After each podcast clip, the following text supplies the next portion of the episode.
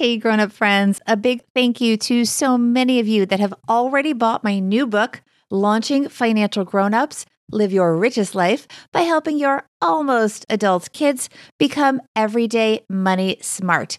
This book was not easy to write because I had to get honest with myself about what was working with my teen and young adult kids and what was not working. And I also had to be prepared to share it with all of you. So, first of all, thank you for your support and your wonderful responses to it. There's definitely some things in there that you may not have been expecting to hear. By the way, I got a lot of help from my money expert friends and also financial therapists and parenting experts. I am really happy with how launching Financial Grownups came out, even though it really was hard to be like I said, that honest. And um, it was a lot of work, but I really love doing it. And I'm really happy with how it came out. On that note, if you have not already, please pick up a copy of Launching Financial Grownups today. After you do, please share it on social media. Please leave a review on Amazon. Those reviews are super important because the algorithm picks up on them and that can make the book a lot more visible to more people. So I truly appreciate it. And I really also appreciate all of your support. You're listening to Money Tips for Financial Grownups with me, certified financial planner Bobbi Rebell, author of Launching Financial Grownups. Because you know what? Grown up life is really hard, but together we got this.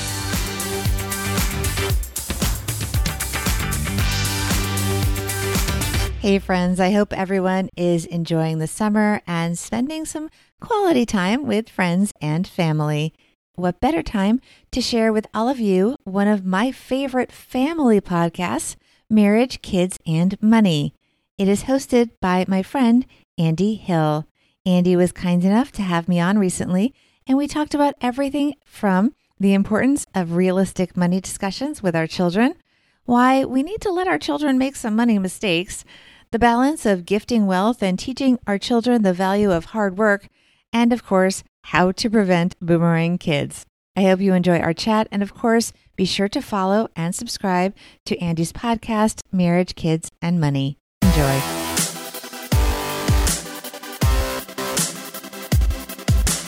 This show is dedicated to helping you strengthen your family tree and live financially free. Welcome to the Marriage, Kids, and Money podcast, everybody. This is Andy Hill. And today we're going to be answering a question from the Marriage, Kids, and Money community about boomerang kids. Yeah, these are the uh, adult children coming home after the pandemic, staying there, and then not going anywhere. we're going to talk to Bobbi Rebell about how to get these adult children to launch. All right, let's jump into today's show.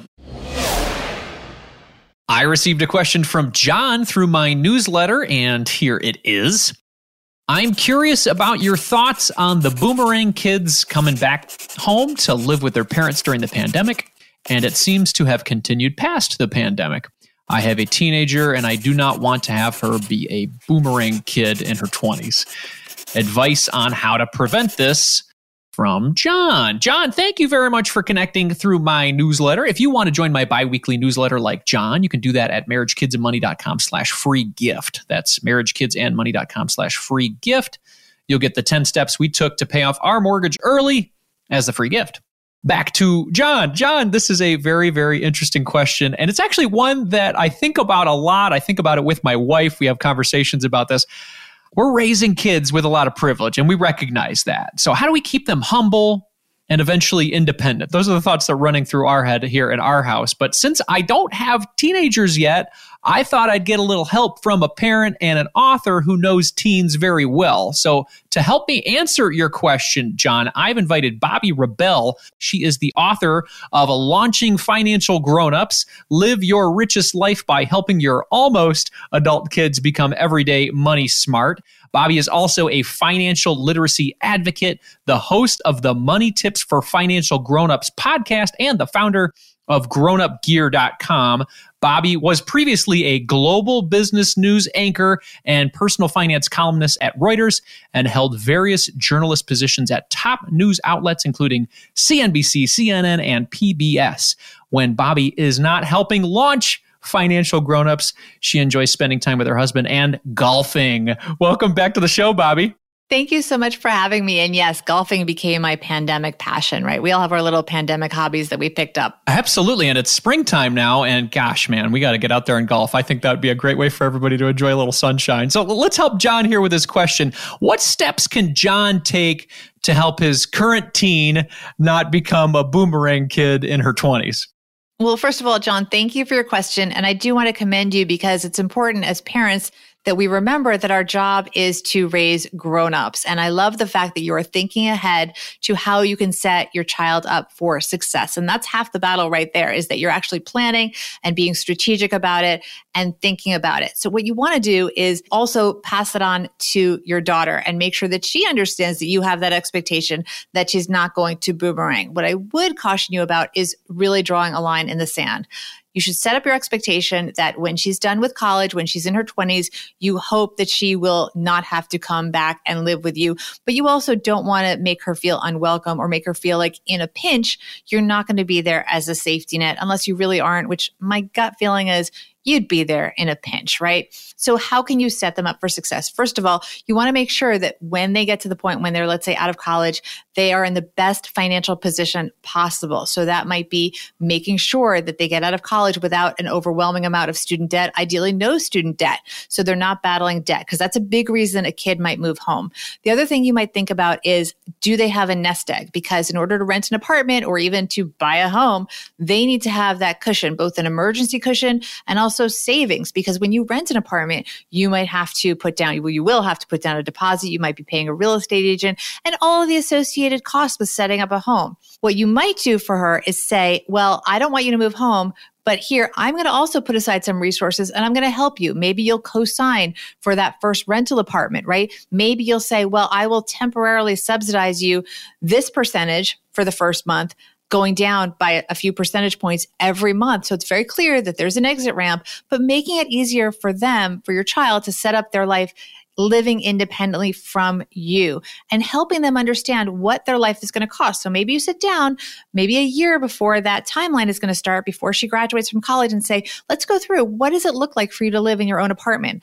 Is it not going to be financially viable? Well, how do we make it viable? How many roommates do we need? Do we need to be in a different neighborhood? Do we need to have maybe lower expectations about what kind of space you're going to have? Maybe you're going to be in a tinier apartment than ideally, but have those conversations so you've got the expectations out there and then let them know that you are there for them, but to help them live independent from you.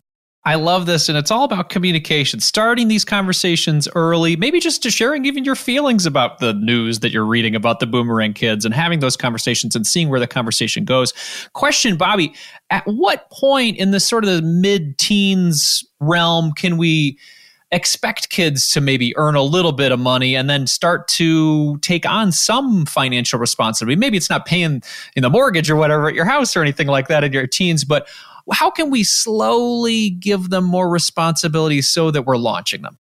I love that question. So I, that is why I start my book at age 16 and it goes to age 26 is sort of the range of the kids age that I focus on. And that's primarily because I chose 16 because that's when in most states kids can start to drive. And that's the first big financial responsibility that a lot of kids have. And it can be a motivator for them to start earning money independently. That is not to say that they should not and cannot be earning some money in different ways when they are younger. I'm all for the lemonade stands. I'm sure you've put your kids to work in oh, some oh, way. You know it. But kids, yeah, kids definitely, kids like to earn money, whether it's even for just chores around the house or if they're earning money to raise money for a fundraiser for school. That's still earning money, even if it's going to a charity. So it's not to say it shouldn't happen earlier, but in terms of having a real tangible responsibility, like a car, where maybe they can have skin in the game by paying the insurance, by paying for their gas. It's, it's cars are complicated because sometimes we want the kids to have it so that they can take the burden of driving their siblings around and stuff like that. So it's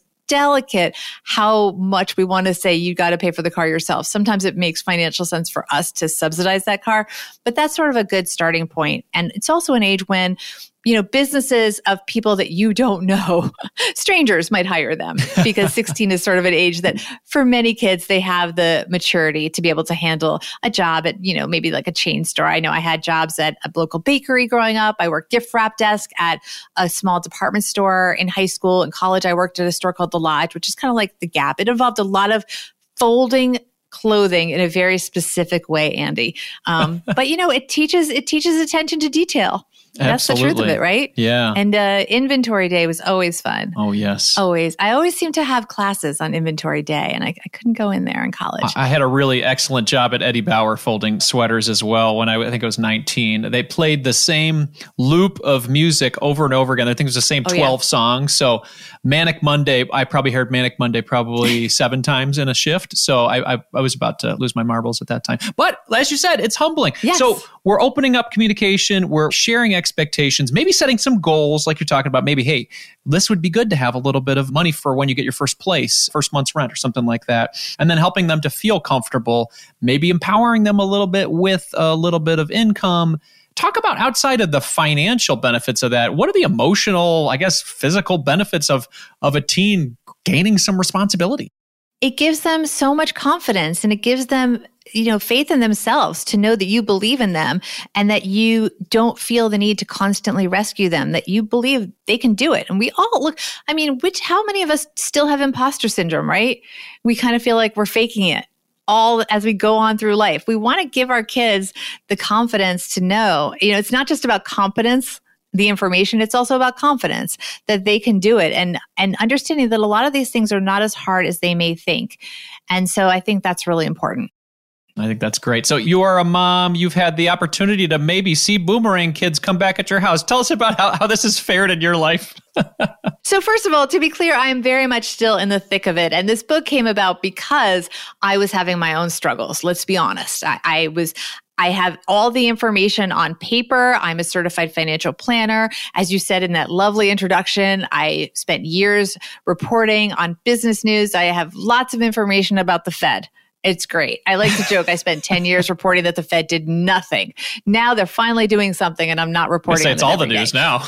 yeah, now it's all the news. But even now they haven't done that much yet. I mean, but anyway, inflation's out of control, but but they're the Fed funds rate. Anyway, so I had all this information and yet somehow when I told them to do stuff, they just like didn't do it. They said they would. I have really good kids. They were earning money. I was telling them, you know, open up a Roth IRA. And I said, here's my guy at the discount brokerage. You know, you can attach to my assets and they'll treat you really well. Cause, you know, if you have certain asset amounts, you can get, and that's a big tip, you can get better mortgage rates, all that if you have a certain level of, of assets in one place. So parents should attach their kids if they can get better service, you know, or, or like lower fees by having more a, a, combined balance at, at a brokerage firm or what have you. But I said, you're welcome to go on any app you want, you know, just tell me so I'm aware of what you're doing. However it works for you to set up your Roth IRA, do it but let me know. And it just wasn't getting done. And that's when I realized that it's not enough to just know what your kids should do. There's a lot of psychology in this. And even though I definitely interviewed money experts, and by the way, we didn't mention this, you were in the book, featured in the book. I talk about imposter syndrome. You calling me an expert is it's, it's, it's all sorts of fun. you were definitely an expert in the book. But I have money experts, I have parenting experts, but I think the best experts I had are the financial therapists because there is so much psychology in the way that we can teach our older kids about money. It's much more complicated. You know, little kids, I can't say they're going to do what you say. Any parent knows you can't really tell a toddler what to do. And you certainly can't tell an elementary school kid what to do. They're going to have their own ideas. But when the stakes get higher and they're older, it really is hard because there are always other priorities. And the pandemic, by the way, was sort of helpful because we had a captive audience so when the kids boomeranged back during the pandemic, we had all three kids were living at home. We have a 14 year old and then 22 and 25. They were all home for a while. We did have a captive audience. And I will say that that helped our relationship evolve a lot and created a lot of discussions, even though living, you know, with your adult kids is not always the easiest thing to the point of our, our question from John earlier there are a lot of benefits to having those conversations without the distractions of them constantly going out with their friends or running off to activities. It was really the first time that we had family dinners and and the value of sitting down at a meal with your young adult kids should never be underestimated. It's a great way for things to just kind of come out if we put the phones away, I should say. Put the phones away just for a few minutes. Yeah, it's tough, especially as they've gone off and been on their own for a little while, and they come back, and then, oh, I've got something to show. Oh, do you? Because I've got my phone here, and I'm, yes, I'm out. Yes, well, yeah, and they look. They come back. They want to be treated as adults with all the benefits of children, which is complicated. so right. that worked. Remember when we had 15 days to stop the spread? Yes. So yes. that whole thing worked really well for the first 15 days. Sure, I'll do your laundry. Sure, we'll make every meal for you. But then as time goes on they did need to step up and start, you know, acting as adults living in their parents' house, but as adults, it's a different relationship. You probably did a lot of research with this book about maybe some situations that have gone awry with this continuation of living at home or boomerang back home. What can this do to a grown adult that's trying to make good with their own financial situation when they've got boomerang kids at home? Oh, it can completely derail your future. And that's the real crux of, of this book is that I really, you know, was worried as I started thinking through this because I did have some friends and some very well educated friends who should know better, some journalist friends that write about money, Andy, not you, who said, I have taken money out of my 401k to help my adult kids. And they say, I know it's wrong, but I can't say I wouldn't do it again.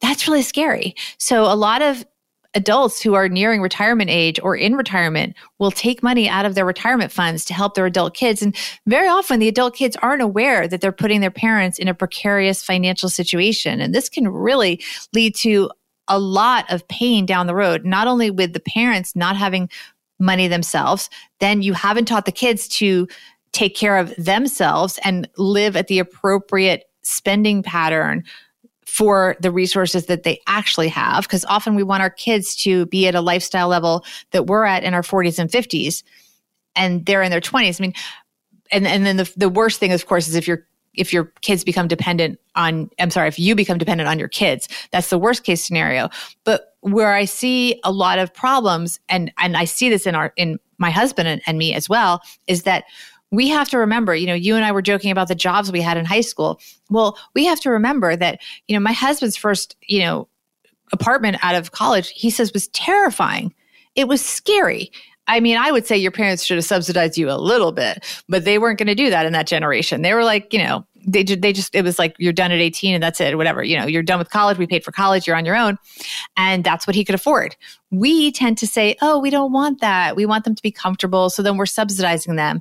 And there is a place for that. I don't want to say that's not the right thing in some cases temporarily but if we subsidize to the point where they are living at a lifestyle that we aspire to for them that's not where they are in their life that can be very problematic. Does that make sense? Let them be 22 well, it reminds me of the conversation that you and I had in the book, too, about me wanting to have the lifestyle my parents had right when I graduated and I was making $30,000 a year. But they were making a lot more than that and they had saved a lot to get there. I wonder if us as parents, and I guess I'll find out when I get to be, you know, a parent of a, a late teen, or early 20, that I'm going to want to project my lifestyle of safe and comfortable on them. And that projection might make it more difficult. I don't know. Yeah, I think that happens a lot that that we as parents sort of forget how we actually lived when we were 22 years old. And I know that I stretched to buy this apartment when I was 23. And I even saw, I'm still good friends with her. A friend of mine that I worked at CNBC with, she uh, did a similar thing because New York real estate was very cheap at the time. I bought a $90,000 apartment. It was, it was not the fanciest apartment, let me be clear, but it was still $90,000 for, you know, a studio apartment in Manhattan, but I had no cash. I was very house poor and we would literally share a 99 cent box of macaroni and cheese, the two of us, because she she then did, you know, we saw how cheap the real estate market was. And by the way, we did do very well on those apartments, but we had, you know, we had stretched. And so we lived on that macaroni and cheese rather than sort of spending money that we didn't have. And we have to remember that, that it's okay to be on a tight budget when you're young. It's okay to travel and stay in one star hotels or when you do a house share. I remember I did stretch to do it, but I did a Hamptons share. And I think in a house that probably is completely illegal, I'm sure. But let's say there were four bedrooms. So maybe there should have been eight people there. There were at least 30 people. They put down like, um, this is, this was so illegal. I'm sure it was illegal. I wasn't in charge though. They put down like, like futons all over the place in every square foot of the house. And there were like 30 of us. And we literally like just slept on these like pads on the floor. But you remember that, and that's gonna be that's pad. gonna be something you're gonna but remember. But it was age forever. appropriate. I mean, it was the Hamptons. The Hamptons, if people know, is super expensive, and I think we paid under a thousand dollars for the share. And if you had done it properly, it might have been ten thousand dollars. So, and even the thousand dollars was a huge stretch at the time. So, you know, you do it. It's age appropriate. When you go to a wedding, share the room with five girls, you know, and just crash, you know, on the floor. Somebody sleeps on the chair, whatever it may be. I'm not. I don't mean to burst anyone's bubble, but you know, you don't need to do all the things at that age if it's not in your budget. If it is, God bless you, you know, good for you. But for many of us, it just wasn't. And we forget that, that when we traveled, we did stay at youth hostels, literally. I remember going up five flights of stairs at a youth hostel in Amsterdam. Bananas. I remember and they that hand well. you your sheets. They hand you a pile of sheets. Community bathrooms, uh, bunk beds. I was there too. Probably the same Amsterdam yeah, hotel hostel. we don't do that for our kids. Our kids don't do that. We're like, oh, I don't know if that's safe. I don't know we have to kind of let go and let them be the age that they are and be at the income level and lifestyle level that they're at. And it's hard because there is peer pressure. They're not living in a bubble. Absolutely. So that's another thing that we're competing with as well. I, I think that's a really good point. And I think it's trying to find that balance of keeping them safe and maybe keeping them too safe and then finding that middle ground that works for you, your income, and your family situation. Let's talk to John and, and the other parents that are listening right now that are saying, okay, I want to keep my mindset like John, I've got a 16 year old, let's say, and I want to help her or him not be a boomerang kid. What is one small step they could take following this interview that we could use as a takeaway? Sock away money, start investing. But when you invest, think about where you're putting it. So, as I said, my gut instinct was to tell the kids to load up the Roth IRAs because I'm optimistic. I believe at some point they're not going to qualify for it they're going to make enough money that they can they should do it now. That's my just believing in them.